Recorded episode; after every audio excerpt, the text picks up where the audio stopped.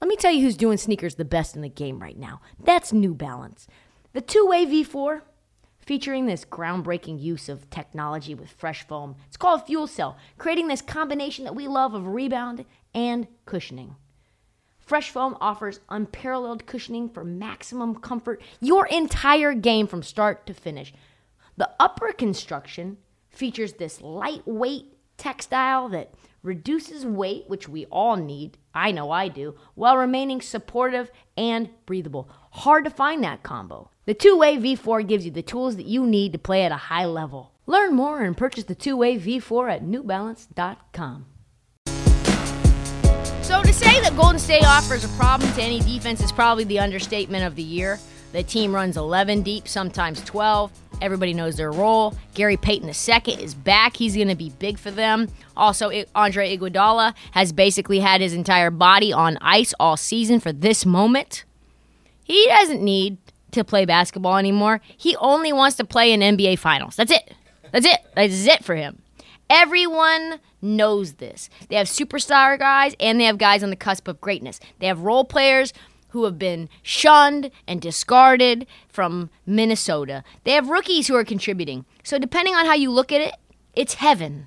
If you're a Warriors fan, you feel like you've got the future, the present, and the past all rolled up in one beautiful little team that plays beautiful game of basketball or it is a complete unmitigated disaster if you're the rest of the league wondering uh, whether this Golden State team is going to have another decade decade of prominence, right? If you're U- I- Ime Udoka, I can't even imagine how you think about this. I'm trying. I'm not doing a great job, but I'm not a basketball coach. I think you just think about how Memphis did it and just try to find ways. Like Steven Adams changed the game for them, brought Kevon Looney in. I don't know what they're going to do for that. But the fact that Memphis held Golden State to an adjusted offensive rating of negative 0.7 is something that you need to get into the film room and dig into. They had an AOR, uh, adjusted offensive rating of plus 10 or better against every other team this playoff run. Negative 0.7 against Memphis, plus 10 or better on offense against everyone else. That's the stat that the Warriors and Boston needs to watch. Like I said, the Warriors turn the ball over a ton in the regular season, but they've cut that down a lot in the playoffs. What Golden State now has going for them boils down to two big things. The first is they are 9 and 0 at home in the playoffs. Wow. That's huge. From 2015 to 2019, they averaged 6 home losses per playoffs. This is that's stupid. That's stupid. Like they're better than they were in their reign. Why? How? I don't know. Second, the fourth quarter, as per usual, has belonged to Golden State. They have outscored their opponents by 25 points per 100 possessions in the fourth quarter. That's the best by any team in the playoffs in any quarter ever. Like ever. This means that they they're like, get up by 30. Get excited. Get excited. First quarter, second quarter, third quarter. Go up. Go up on us. 18, 20. All good. Steph Curry, you'll watch him. Just watch this. Keep this in your mind's eye when you watch this. There will be a game where Boston is up like 17, 19 points. And then they'll cut. They'll cut to the bench and it'll be like it'll be like 10:30 in the fourth quarter. And Mark Jackson or something will be like, "Well, well, Mike, I, I don't know. I, I, I, we couldn't have seen this coming." And then as they're talking about how unprecedented this lead is for Boston, they'll show Steph Curry on the bench with a towel over his head and his little mouth guard chewing on it, and you're like, "This little f- is gonna come back in in like two minutes, and it's night night." And that's what they will do. They're a team, and Boston, as we know, when they get up they can get complacent. Miami Heat came back multiple times. Milwaukee came back multiple times. If you get up on Golden State, I don't care if it's 30, keep your boots on their necks until it's whoop that trick time and you make Draymond, you know, put, flip the towel in the air. Because it's like, there's no insurmountable lead for this team. They are four and three when trailing after three and 6 and 4 when they fall behind by 10 or more. They should be 0 and 10 when they fall behind by 10 or more in the fourth quarter, but they are not. They are better than 500. No lead is safe. How about this? How about this? When they get a lead, are they 4 and 6? No, they're 8 and 0 when they're leading after 3 quarters. So you better make sure they're not up after 3 quarters. They're doing this in the playoffs by their passes as we know, the beautiful game of basketball that they play. 336 passes per 24 minutes. What a deluge. Confusing, annoying, frustrating, tiring. And player movements, of course, 11.3 miles traveled per 24 minutes. Both second in the NBA. They've also led all playoff teams in assist percentage. It's going to be a challenge, folks. All these little stats, all these little nuggets, it doesn't look good for Boston. This is also Golden this is Golden State's series to lose for all those reasons in my opinion. I think that that Boston poses uh, problems for Bo- Golden State, but I think Golden State poses a lot bigger problems for Boston. I'm not saying that Boston can't win because I think Memphis could have beaten Golden State. They certainly didn't want to go back to Memphis in game 7. And who knows what would have happened if Ja Morant wouldn't have gotten injured. But like if ifs and nuts or candies and nuts, it'd all be Christmas morning or whatever the saying is. So Boston's going to need to win in the Bay in order to make this thing happen, and that is going to be very, very hard to do. Finally, let's talk a little bit about X factors for both teams, which is which means ancillary pieces, peripheral pieces, not star players, not key role players, but ancillary players that need to step up and who that could be. For Boston, I think that's Derrick White. Derrick White's a very pesky perimeter defender. He's like Marcus Smart. He knows Ime Udoka's system like the back of his hand because he came from San Antonio, and that's the same San Antonio uh, scheme that Ime Udoka is running. He's going to be really, really big in terms of hitting corner threes, hitting uh, three pointers at the top as well. If you're open, Derrick, shoot. Like, be confident. They're going to sag. Golden State is going to sag off of quote unquote lower shooter percentage guys. Like, let the scrub shoot. Grant Williams, Derrick White. Derrick White's going to need to hit a bunch of them in order for that to change how Golden State plays their defense. He's a very, very smart player at understanding angles. He's going to be able to cut Steph off instead of chasing Steph around. He's going to be able to like almost cut the corner and stop the, the ball from coming into Steph's hands, bumping players off their spots. And if Derrick White can hit those shots, I think that's going to be a really huge factor there. That's how Dallas won game four, by the way open shooters in the corner who hit him. Night, night. For Golden State, I, I think we've already seen Andrew Wiggins emerge as a key role player. So for me, I think this series will hinge on this ancillary player, Kevon Looney. If Kevon Looney gets 15, 16, 17 boards a game, there's just there's that's it.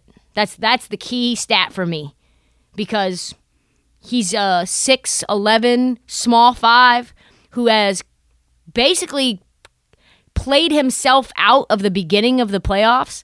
They brought him back in solely because Steven Adams was playing really well. And now he has reemerged as a key cog in this system. He can play good defense. And whether he can be solid on switches or he's not getting cooked by Tatum and Brown, that's going to be huge. That will be the key stat for me to watch is how Kevon Looney gets rebounds, offensive rebounds specifically, because Golden State getting extra possessions means nothing good for Boston. Conclusion Boston, make it a rock fight. Just make it a rock fight. Make it ugly, force Golden State to turn the ball over a ton. If you can get them to turn the ball over 15, 16, 17 times a game, you're going to go up early and you might be able to deflate some of the guys that are younger, like Jordan Poole's confidence like think of it like this. Think of it like this. This is an analogy. So imagine you're a chick on on The Bachelor and you're going on a group date, right? And you're on the date and the other girl is Miss Universe, right? You're never to be able to miss you out Miss Universe, Miss Universe. You're never to be more beautiful than Miss Universe. So don't go anywhere where she can be in a bathing suit or where she dresses up in a cocktail dress. You're never winning that date. You need to go somewhere where you're sweaty, where you're using your brain, where you're dirty. Maybe she breaks a nail. Maybe she exposes her lack of intellect. That's that's what you need to do. You're uglier. They're never going to be as good as playing as Golden State at playing the beautiful game. So they need to make things as ugly as humanly possible. That's how you put yourself on even footing with them. Boston can't let it happen. Golden State, just don't try. Don't turn the ball over. Really? That's it. If you can turn the ball over t- less than 10 times a game, that's going to be it. That's going to be really it for you. Keep the ball moving, offense moving, motion. Try to limit Jordan Poole's minutes. Try to figure out a way to hide Jordan Poole when he's in the game. Like when it's called, they call it pool party. Like make it pool.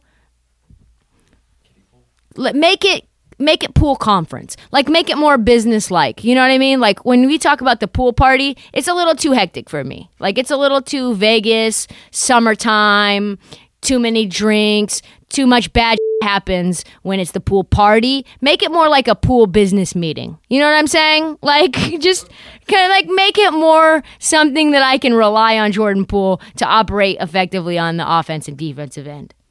Try to get a lot of good production out of Klay and Wiggins so you don't need Poole's offense. You can just like maybe put his ass on the bench. No pool party time for me. Keep bigger defenders on the floor to help out.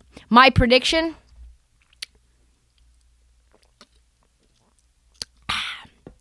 Warriors in six. Warriors in six. I think the Warriors will be up 3 1 after four. I think they'll close it out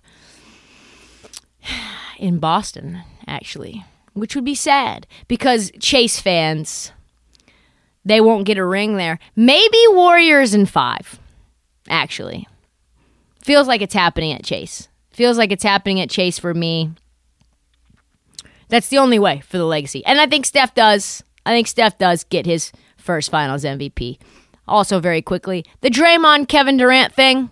Look it up. So funny. Draymond Green basically said that Steph Curry got seven times more double teams than Kevin Durant did when they played on the team together. Kevin Durant then went on, which is what he does, go on Twitter, quote tweet it, and say, In my opinion, this is absolutely false. Steph did not get seven times more double teams than me. Uh, that's wrong. So, legacy, legacy versus legacy. A lot of unfortunate situations where very elite, skilled players, some of the best to ever do it, have to feel some level of insecurity where they need to defend their quote unquote legacy because random people on Twitter are dumb enough to believe that neither one of them is good enough to be in the top 10 of all time conversation, which is just absolutely bonkers in my opinion. But check that out. Go and find it. There's a million places where they discuss it and Steph Curry's legacy unaffected by not having a finals MVP in my in my opinion. And that's coming from someone who has said Steph Curry's not even a point guard. So there it is. That's all the time that we have for the heat check. We'll be back Monday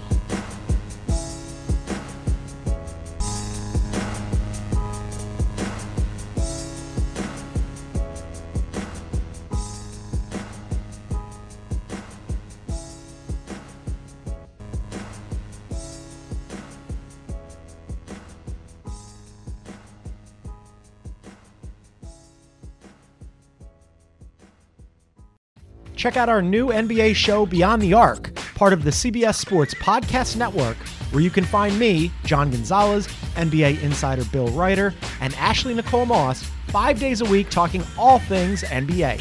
Whether you're looking for insightful discussions, upbeat commentary, breaking news, interviews, or coverage of all the biggest stories in the NBA, our new show is the place to be five days a week. Download and follow Beyond the Arc on Apple Podcasts, Spotify, and wherever you get your favorite podcasts.